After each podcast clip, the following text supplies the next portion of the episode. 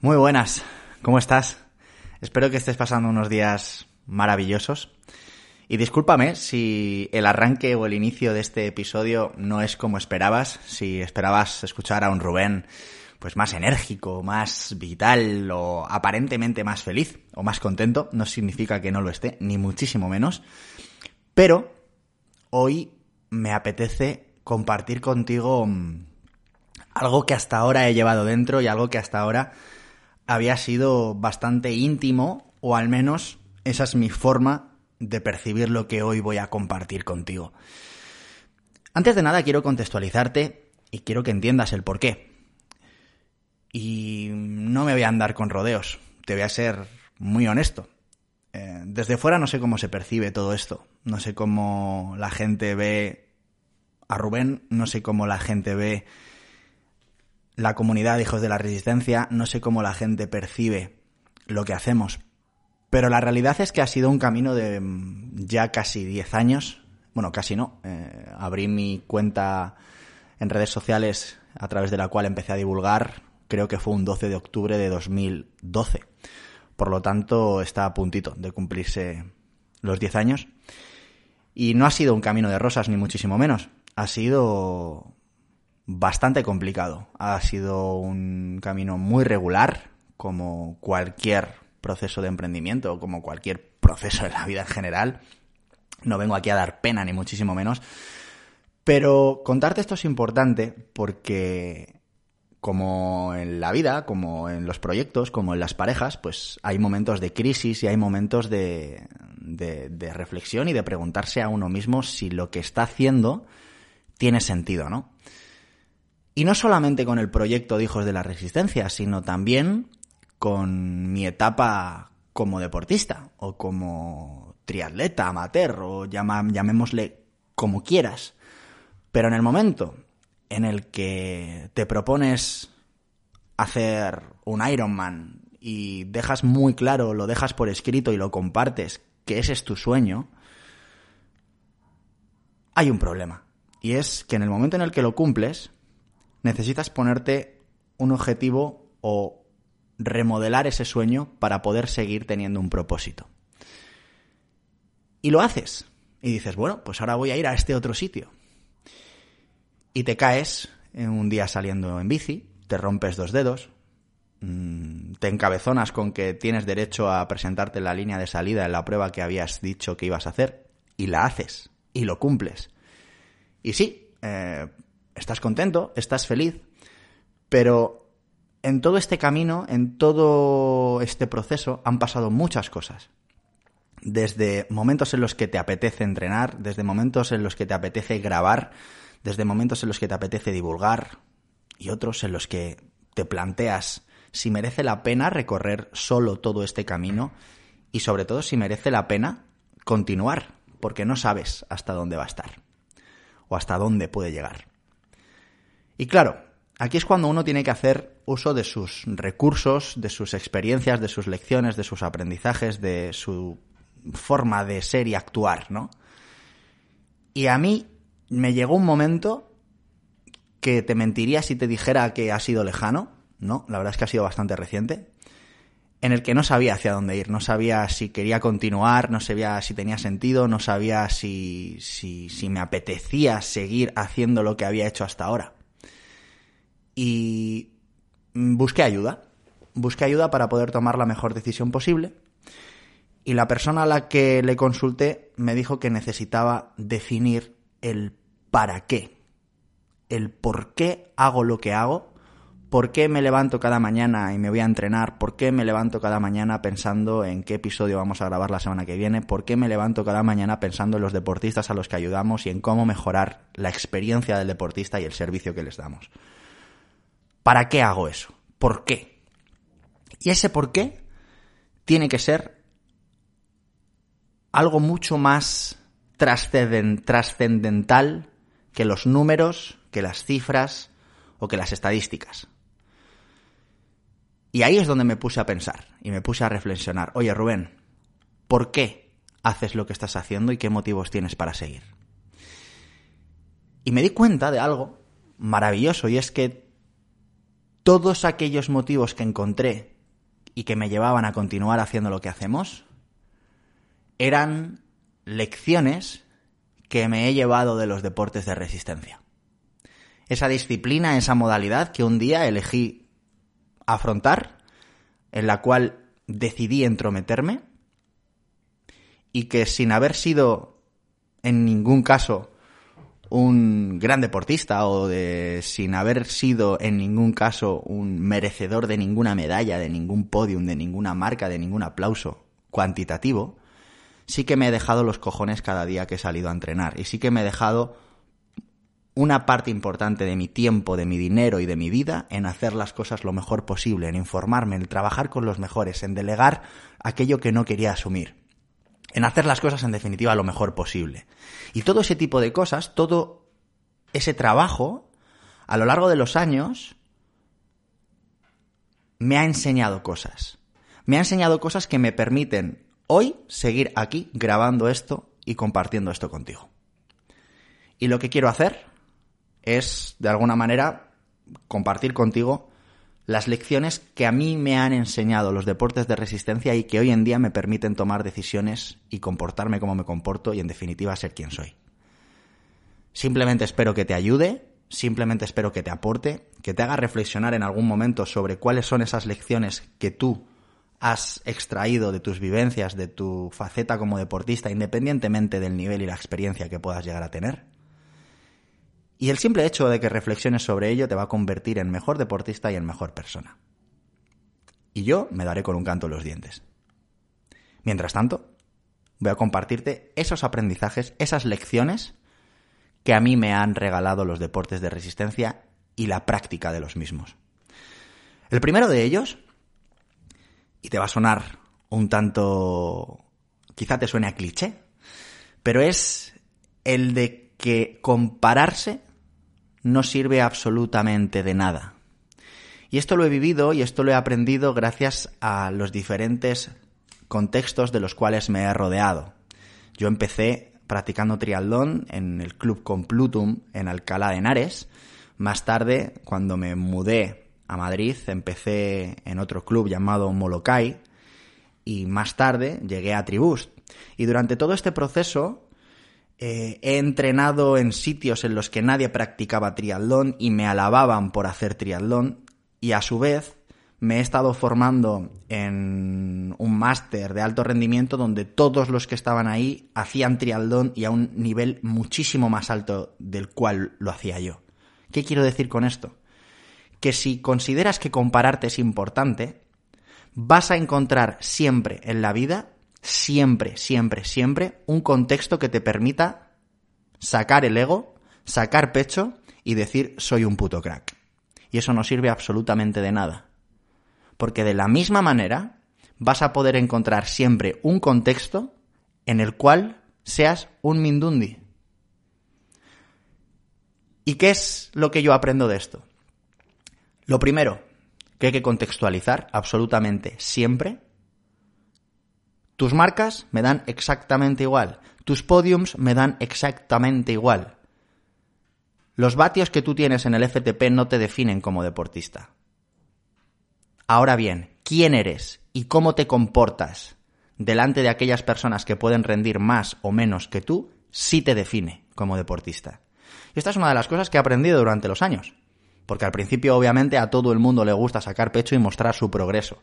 Pero llega un momento en el que te das cuenta de que a lo mejor mañana sales en bici con un tío que es campeón del mundo o que ha sido olímpico y cuando ves la humildad personificada te das cuenta de que la grandeza del deporte no está en los vatios que tú puedas mover o en tu marca en 10K. Y eso es algo que me ha costado aprender, pero que hoy en día lo tengo súper claro. Solamente le pregunto qué marca has hecho a aquellos deportistas a los que entreno yo y con los cuales tengo un objetivo prefijado. A todos los demás les pregunto, ¿qué tal ha ido? ¿Has disfrutado? ¿Has salido como esperabas? ¿Estás contento? ¿Estás orgulloso? ¿Has dado el 100%? Y me da mucha rabia no encontrar a más personas que hagan ese tipo de preguntas cuando se encuentran con alguien que acaba de competir. La pregunta siempre es ¿qué has hecho? ¿Cómo ha ido? ¿Qué marca has hecho? y enseguida sale el comentario idolatrando o desprestigiando el resultado de otra persona cuando no tenemos absolutamente ni idea del contexto que tiene el de al lado, no tenemos ni idea del tiempo que puede dedicar a entrenar, del tiempo que dedica en base al tiempo que puede, de las circunstancias, del nivel, de la experiencia, de la logística, del estado mental emocional de esa persona, no tenemos ni puta idea. Y nos encanta compararnos, nos encanta. Bueno, pues yo quiero lanzarle un mensaje a esas personas que les sigue encantando compararse porque siguen sintiéndose protagonistas que es tan sencillo como cambiar de contexto para que se den cuenta, todos y cada uno de ellos, de que somos todos unos putos paquetes. Todos. Y si no eres un paquete, es porque no estás en el grupo adecuado. Porque estar en un grupo en el que tú eres un crack no te hace más crack. Te hace bajar tus pretensiones y bajar tus ganas de mejorar, porque ya eres el mejor. Y eso es algo que a mí me ha ayudado mucho, no solo en el mundo del deporte, sino en todos los ámbitos. Siempre intento rodearme de personas que son mejores que yo o que considero que hacen cosas mejor que yo, tanto en el ámbito profesional como en el ámbito personal, como en el ámbito emocional. Me encanta rodearme de personas mejores que yo. Y esto es un aprendizaje que yo se lo debo a los deportes de resistencia. En segundo lugar, otra de las cosas que he aprendido es que aunque seamos buenos en una disciplina o aunque seamos buenos haciendo algo, de nada sirve poner el foco ahí si realmente no nos apasiona y no nos puto flipa lo que hacemos. Te voy a hablar primero en términos deportivos, para que entiendas un poco cómo he desarrollado o cómo me ha venido ese aprendizaje, ¿no? Y esto es muy sencillo. Eh, a mí se me da mal correr, partiendo de la base de que me encanta y de que le dedico tiempo y de que intento hacerlo de la forma más inteligente posible. Pero yo, dedicándole 10 minutos a natación, obtengo el 80% de los resultados respecto a 10 minutos de entrenar, carrera. Todos los que me seguís desde hace tiempo sabéis que, lo he dicho muchas veces, a mí nadar en una piscina de 25 metros me resulta bastante pestoso. Sin embargo, no se me da mal tardo muy poco tiempo en obtener unos resultados, vamos a decir, medios. Ni siquiera buenos, medios. Pero vamos, mm, no se me da mal del todo. Sin embargo, corriendo, si comparamos y ponemos en una balanza el tiempo que le dedico y los resultados que obtengo, mm, podríamos preguntarnos si compensa. Pero claro, ¿de qué me sirve a mí que algo se me dé bien o que algo se me dé mejor que otra cosa si no me termina de apasionar de la misma manera, ¿no? ¿De qué me sirve a mí que se me den bien las matemáticas si no me gustan? ¿Me voy a dedicar a hacer una carrera de matemáticas solo porque se me dan bien? ¿Solo porque voy a ser el mejor? Pues no. Si no me gusta, si no me apasiona, si no me flipa levantarme cada mañana pensando en lo que tengo que hacer, no estoy dispuesto a hacerlo. Y eso es algo que también me han enseñado los deportes de resistencia. En tercer lugar, una de las cosas que he aprendido, sobre todo con la preparación del primer Ironman, cuando empecé a salir de la zona de confort, cuando empecé a hacer entrenamientos o empecé a, mm, a sufrir de alguna manera una concatenación de estímulos y de entrenos que me hacían pasarlo mal. O bien porque me costaba recuperar, o bien porque los entrenamientos y las las situaciones a las que me tenía que exponer eran bastante incómodas, desde medir lo que comes hasta medir cómo descansas, cuánto descansas, hasta por supuesto entrenar en días que no te pueda apetecer o a deshora o con 35 grados. Me he dado cuenta de que exponerse a situaciones incómodas no es algo que podamos elegir. Bueno, rectifico, hoy en día sí podemos elegir no exponernos a situaciones incómodas, pero tomar esa decisión supone caer en la mediocridad, ya no como persona, sino como ser humano. Y quizá ese es el problema. El problema es que hoy en día cualquier persona puede nacer, puede crecer, puede reproducirse puede envejecer y puede morir sin haberse expuesto a ninguna situación incómoda. garantizando no pasar frío, garantizando no pasar hambre y garantizando no pasar ningún tipo de penuria. Y eso es un problema. Es un problema al que hemos llegado y que los deportes de, de resistencia, así como muchos otros deportes, creo que esto es un valor que corresponde a cualquier modalidad deportiva que requiera esfuerzo y sacrificio, a mí en mi caso los deportes de resistencia me han enseñado que cada vez que me expongo a una situación incómoda suceden dos cosas. La primera de ellas es que me adapto y mejoro. Y la segunda es que soy capaz de apreciar y de valorar mucho más las situaciones de placer. Y a todos nos ha pasado. A todos nos ha pasado que llega un domingo, son las 4 de la tarde y estás hasta las narices de estar, de estar tirado en el sofá y tienes la sensación de estar tirando el domingo a la basura. Tienes la sensación de llevar 5 o 6 horas haciendo una maratón de Netflix y estás hasta las narices. Y lo único que necesitas es levantarte, desenquilosarte y cambiar de actividad. ¿Dónde está el problema? ¿El problema está en que has estado 5 horas tirado? No. El problema no está ahí. El problema está en que no has hecho nada previamente que te haya requerido esfuerzo, que te haya sacado de tu zona de confort y que te haya expuesto a la incomodidad, que le haya mandado la orden a tu cerebro de decirle, eh, que te lo mereces. Porque no vas a conocer nunca a nadie que después de un entrenamiento de cuatro horas por montaña o de cuatro horas de carrera o de dos horas de carrera por asfalto, se tumbe cinco horas y piense que no se lo merece. O piense que ya es hora, que hay que levantarse y que hay que cambiar de actividad porque está hasta las narices.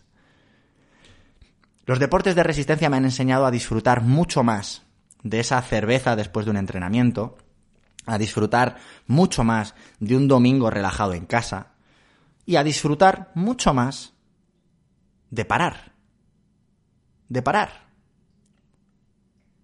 Ahora bien, tenemos la opción de coger el camino fácil, que nunca es el camino bueno, y recibir esos estímulos de placer sin habernoslo ganado, sin habernos expuesto a la incomodidad. Y esto es algo que quizá hoy en día es un mensaje que está algo prostituido o que está demasiado machacado con las nuevas corrientes de filosofía estoica, pero que no debemos de olvidar el hecho de que porque algo se diga muchas veces, no es más cierto ni tampoco más incierto. Y el hecho de que hoy en día tenemos que obligarnos a salir de esa comodidad de una forma voluntaria es una realidad. Es una realidad y debería de ser un imperativo para cualquier ser humano.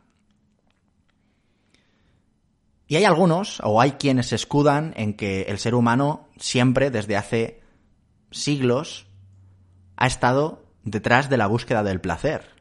La cultura hedonista, la sociedad hedonista que hemos creado, no es otra cosa que una consecuencia directa de lo que el ser humano, de lo que el Homo sapiens busca por naturaleza, que es el placer.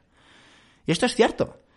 El problema viene cuando previo a ese placer no existe una situación de peligro, una situación incómoda o una situación de esfuerzo físico. Ahí es donde está el problema. Existen personas drogodependientes que se escudan en que los animales se drogan de forma involuntaria e inconsciente y que el ser humano se ha drogado desde hace milenios y desde hace millones de años. Y no están equivocados, es cierto. La diferencia es que en la época de las cavernas, las personas se drogaban por la noche en una cueva después de haber estado todo el día alerta y se drogaban en una situación en la que sus iguales las personas que correspondían a su clan les protegían. En el momento en el que estaban en esa cueva con el fuego encendido, lejos de los animales, lejos de la intemperie, y ya se habían ganado el derecho al, al, disfrute, ahí es cuando se tomaban la libertad de divertirse o de someterse al placer, ¿no?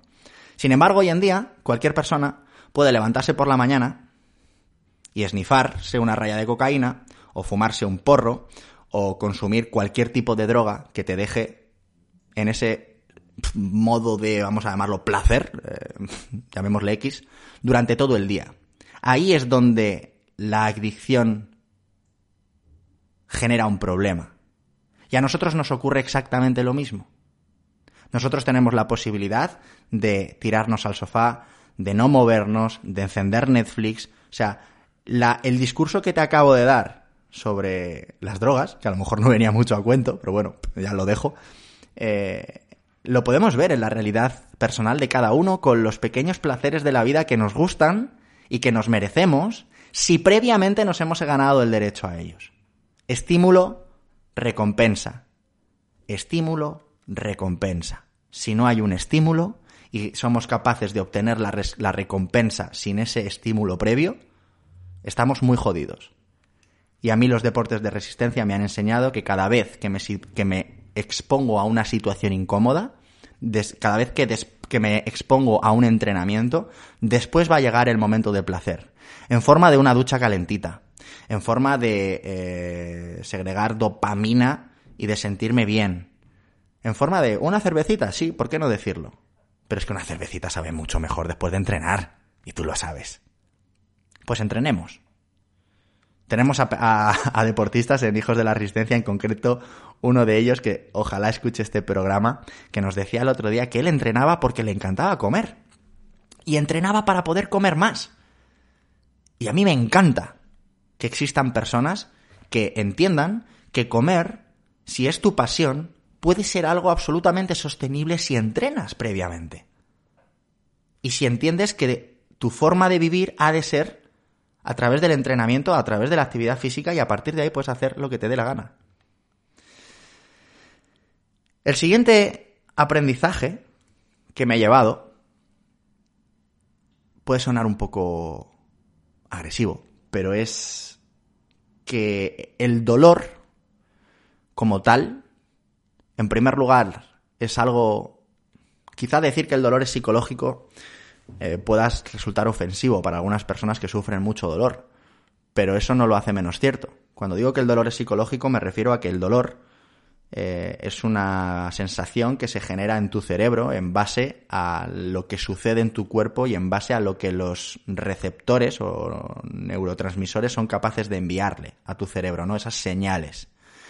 Y de la misma manera en la que sabemos que existen muchos tipos de dolor, existen, dolores asociados a, a, lesiones, existen dolores asociados a molestias, existen muchísimas formas de interpretar el dolor. El aprendizaje que yo me llevo es que independientemente de aquel dolor que tú sientas, si te duele, es porque tu sistema nervioso sigue funcionando. Gracias al dolor, estamos vivos. De hecho, existe una enfermedad genética en la que hay un gen que es el que desarrolla las, señales del dolor que no funciona, hay muy poquitos casos en todo el mundo. Si queréis un día podemos hacer un episodio sobre ello. Pero ¿qué es lo que le sucede a estas personas que no sienten dolor? Que duran o viven muy pocos años. Porque en ninguna situación su cuerpo la percibe como peligrosa o ninguna situación su cuerpo la percibe como dañina. Y por lo tanto, los, los índices de supervivencia de este tipo de enfermedades son bajísimos. En definitiva, sentir dolor, uno, significa que estás vivo y dos, significa que tienes opciones de continuar vivo. Y esto es maravilloso. Esto es maravilloso y esto, eh, de aquí podemos aprender muchísimas cosas. Eh, podemos tratar el tema de la sobreprotección, por ejemplo, a la gente. Estoy convencido, y esto ya es una opinión personal, pero bueno, ya sabes que este episodio iba a ser muy personal. Creo que la gente en, líneas generales está muy sobreprotegida. El otro día me pronuncié en redes sociales eh, sobre el tema de, de, Will Smith y de la famosa torta, ¿no? Que le que, que propinó en la gala de los Oscars. Y, ahí comentaba que, que, que para mí la violencia psicológica es mucho más dura y mucho más dolorosa que la violencia física. Lo que pasa es que estamos en un momento en el que la violencia física está absolutamente condenada y no me parece mal, o sea, estoy absolutamente de acuerdo con la condena de todo tipo de violencia, pero de ahí a pensar que sentir dolor por un guantazo, por un collejón, por un golpe, por una caída, o sea, temer ese tipo de dolor, es fruto de una sobreprotección que actualmente creo que se está otorgando en exceso. Creo que un adulto debe de madurar, o sea, madurar, que el hecho de que una persona madure también requiere que esa persona haya experimentado diferentes tipos de dolor. Y cuando una persona me dice que nunca jamás ha sentido dolor, yo siento, no sé si la palabra es lástima, pero siento que esa persona no está al mismo nivel sensorial que el resto. Porque, joder, eh, hay mucha gente que tiene miedo a, a caerse, o gente que no, que deja de hacer otras cosas por el miedo a exponerse a un daño físico, y eso al final es un limitante muy grande. Y no sé qué posibles soluciones puede haber, pero a mí los deportes de resistencia me han enseñado que el dolor, primero, puede ser muy tolerable, segundo, puede ser tu amigo, y tercero, te indica que estás vivo. Así que, gracias a los deportes de resistencia, no le tengo ningún miedo al dolor. Puede parecer utópico, pero es así como lo siento. En quinto lugar, los deportes de resistencia me han enseñado algo para mí muy importante. En redes sociales se pregunta mucho, ¿no? Es un recurso muy utilizado por los influencers. Eh, preguntarle a su audiencia, oye, ¿qué es para ti el éxito? ¿O qué es para ti la felicidad? Esto lo vais a ver en mucha gente. Pues yo me lo he preguntado. Y he llegado a la conclusión de que para mí la felicidad reside en dos cosas.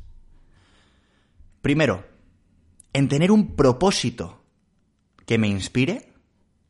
Y en segundo lugar, en tener un círculo de personas a mi alrededor, a mi alrededor que me acompañe en la búsqueda de ese propósito. Entendí esto por primera vez leyendo a Víctor Frank en El hombre en busca de sentido, que he recomendado 18.000 veces. Y si por si, por si todavía queda alguien que no, se haya, que no se haya leído ese libro, que no me haya escuchado eh, una reflexión acerca del mismo, lo voy a volver a hacer. En este libro, Víctor Frank, eh, preso político en Auschwitz durante, si no recuerdo mal, tres años, superviviente del holocausto, psicólogo y psiquiatra, hace un análisis de los diferentes perfiles de personas que se encontraban en esa situación en los campos de exterminio nazi. Y una de las muchas conclusiones que llega es que aquellas personas que tenían más probabilidades de sobrevivir eran aquellas personas que tenían esperanza. Aquellas personas que pensaban, luego podía ser cierto o no, pero pensaban que ahí fuera había gente esperándoles. Estaban sus padres, sus madres, sus hijos, sus parejas. En el momento en el que se activa la esperanza, aparece un propósito. Y cuando la gente tiene un propósito, tiene muchas más posibilidades de, primero, sobrevivir y segundo, ser feliz. Por eso es tan importante encontrar el para qué. Cuando no hay un para qué claro, ningún proceso es duradero. Ni desde una pareja, ni desde un emprendimiento, mm, hasta la propia adherencia a la práctica deportiva. ¿Por qué hay muchas personas que se proponen hacer una maratón, la hacen y no vuelven a correr en años? Porque no tienen claro el propósito. Su propósito era hacerse una foto con la medalla. Y en el momento en el que eso se acaba, el para qué desaparece. Y si desaparece el para qué, desaparece la esperanza y desaparecen los motivos para seguir. De hecho, Víctor Frank nos cuenta en El hombre en busca de sentido cómo esas personas que sobrevivieron al holocausto nazi, que salieron fuera y vieron que no había nada, que muchas de las personas que esperaban ver habían fallecido o los habían asesinado, muchos de ellos tomaban la decisión de quitarse la vida. Y esto responde una, nueva, una vez más al hecho de que necesitamos un propósito. Y mi felicidad reside en tener un propósito que me inspire y un grupo de personas cerca, amigos, familia, pareja, que me acompañe. Mientras tenga eso, Rubén será feliz. En sexto lugar, y esto es algo con lo que a mí me han machacado mucho, ¿no? Eh, me han dicho en muchas ocasiones que qué necesidad tenía yo de contarle a todo el mundo lo que hacía. Y me he martirizado bastante con ello. Bueno, martirizado, entiéndeme. Eh, he reflexionado sobre ello acerca de, oye, ¿tiene sentido que yo esté compartiendo esto? ¿Por qué lo hago? ¿Lo hago por ego? ¿Lo hago por postureo? ¿Por qué lo hago? Y me he dado cuenta de que no. De que compartir aquello que hacía de hecho, ahora, por ejemplo, no estoy compartiendo tanto mis entrenamientos. No significa que no esté entrenando. Significa que ahora estoy en un momento en el que no me está aportando de la misma manera compartirlo y lo estoy haciendo de una forma un tanto más anónima, ¿no? Pero los deportes de resistencia me han enseñado que vivir y compartir lo que hacemos no es otra cosa que mostrar lo que somos.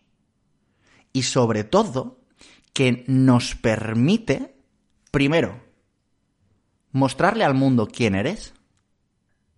Y segundo, influenciar en las personas. Y aquí tenemos que entender un mensaje muy claro y es que todos tenemos el poder de influenciar. Absolutamente todos. Quizá lo hagas en casa, con tus hijos, o con tus padres, o con tus hermanos, o quizá lo hagas con tu pareja, o quizá lo hagas con tus sobrinos, o con tu grupo de amigos más cercano, pero lo que sucede cuando tú entras en una habitación influencia al estado emocional y a la actitud y a las acciones de las personas que están en esa habitación. Por lo tanto, todos somos influencers.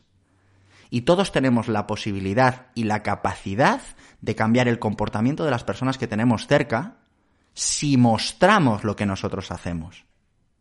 Si todos trabajamos desde el anonimato, desde el silencio, desde desde la timidez, por decirlo de alguna manera, tendremos menos posibilidades de hacer que nuestras acciones repercutan en las acciones de los demás. Y esto es algo que a mí me han enseñado los deportes de resistencia.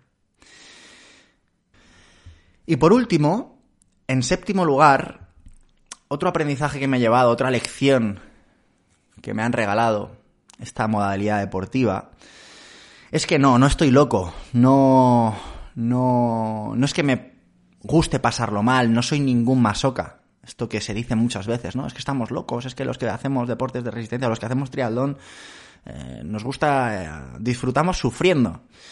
No es que me guste sufrir, no es que me guste pasarlo mal lo que me gusta es ser mejor. Y no hablo de la parte deportiva ni de la parte de rendimiento, que es probablemente la menos importante, sino la persona en la que me convierto después de haber practicado deportes de resistencia. Que es una persona mucho más tolerante, mucho más cariñosa, mucho más amable, mucho más risueña, mucho más graciosa, mucho más feliz, mucho más risueña, no sé si he dicho ya risueña, si no, soy risueño dos veces después de entrenar. Me convierto en una persona, en una evolución de lo que yo soy cuando me levanto por la mañana sin haber entrenado, muy, muy, muy mejorada. Y eso me parece la hostia. Entonces, en muchas ocasiones nos preguntamos, ¿necesito que me guste sufrir para empezar a correr? ¿O necesito que me guste sufrir para empezar a practicar deportes de resistencia? La respuesta es no, no lo necesitas. Necesitas querer, querer ser mejor persona y necesitas querer ser una mejor versión para regalársela a aquellas personas con las que tú decidas compartir tu tiempo. Eso es un para qué lo suficientemente fuerte para adherirte a cualquier programa de entrenamiento. ¿O es que aquí hay alguien que no quiera ser mejor padre, mejor madre, mejor amigo, mejor amiga, mejor novio, mejor novia? ¿Hay alguien? Estoy convencido de que no. Porque si estás escuchando esto, es porque peleas cada puñetero día en ser una mejor versión de ti misma. Y eso es la hostia.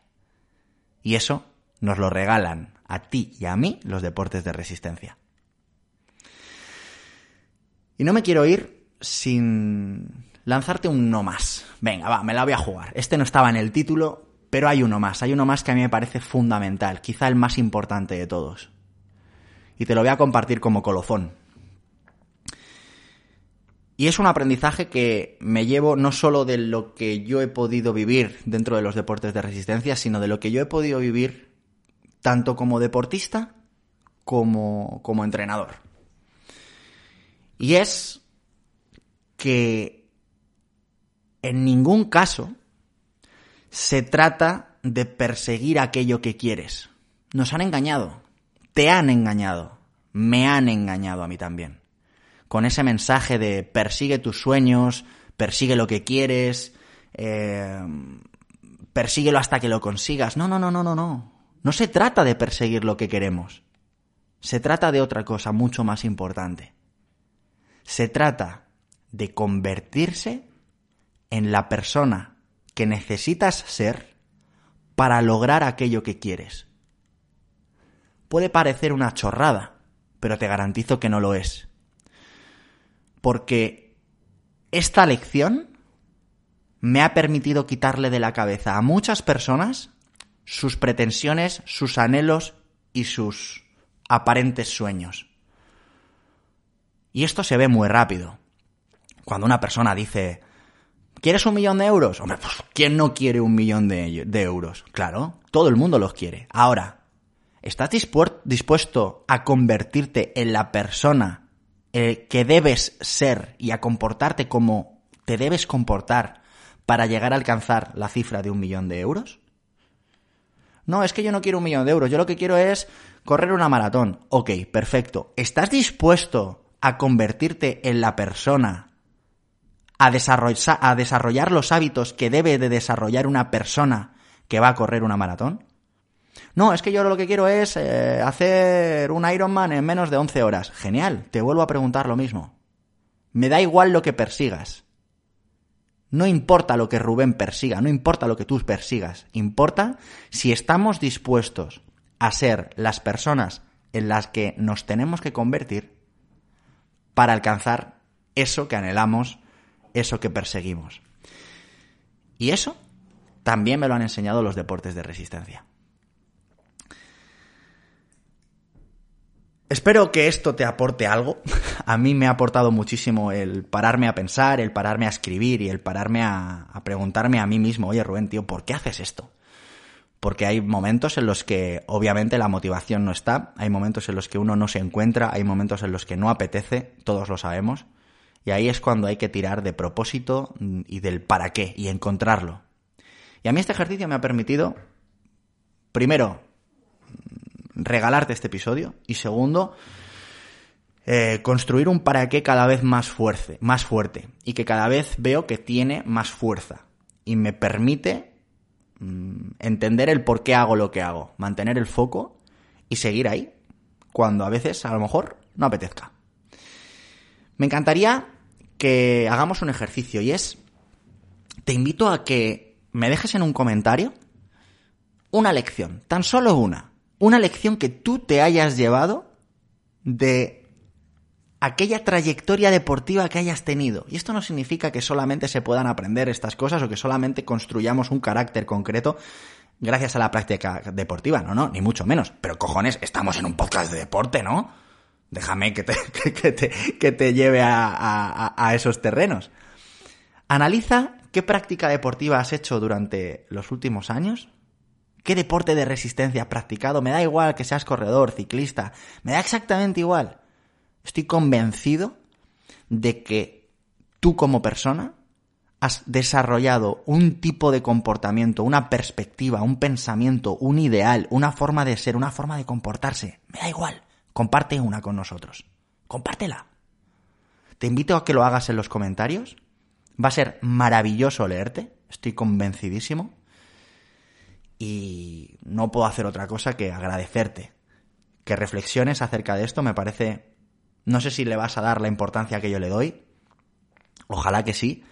Pero para mí esto es muy importante, porque si yo no hubiera hecho este análisis, podría no haberlo compartido contigo. Estoy de acuerdo. Espero no haberte aburrido. Pero si yo no hubiera hecho este análisis, creo que lo hubiera dejado hace tiempo porque hay momentos en los que uno no lo tiene claro, no sabe hacia dónde va o no sabe de dónde viene o hacia dónde quiere ir. Y toca pararse a pensar. y yo le estoy muy agradecido a la vida por haberlo podido hacer y sobre todo por poder compartirlo contigo. Espero que lo hayas disfrutado, espero que te haya aportado, espero que reflexiones tú también y que compartas conmigo tu aprendizaje, tu lección de vida gracias a los deportes de resistencia. No me enrollo más. Espero que pases una semana maravillosa, repleta de salud, kilómetros y aprendizajes. Gracias por escucharnos y un fuerte abrazo, hijos de la resistencia.